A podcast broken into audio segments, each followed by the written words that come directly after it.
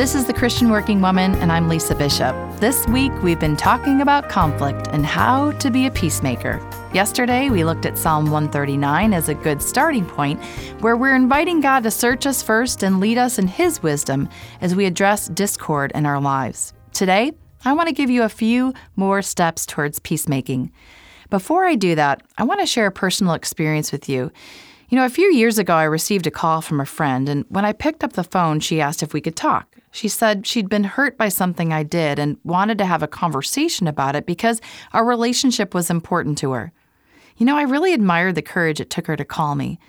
It would have been much easier for her to stew or make up stories about what happened rather than take the initiative to share her hurt.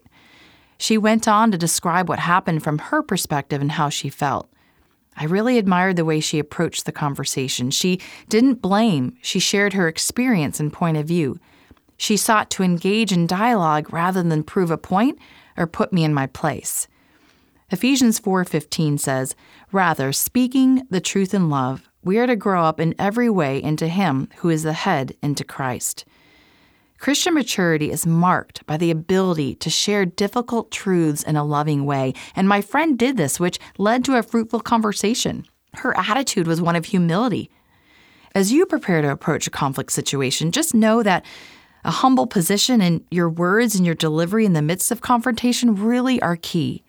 No matter the level of hurt or offense, approach the conversation with a humble spirit. Share your perspective, but avoid blaming. Seek to understand the other person's perspective and listen.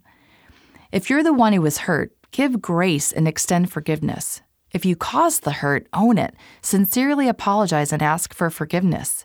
Give your ego a back seat and seek the fruit of the Holy Spirit.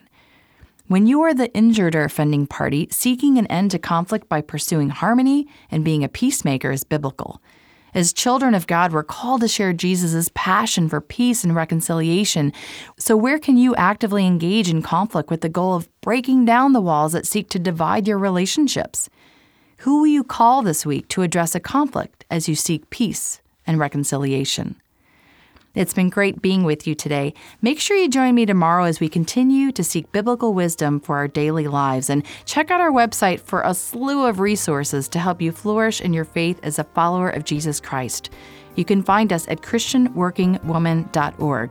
That's ChristianWorkingWoman.org.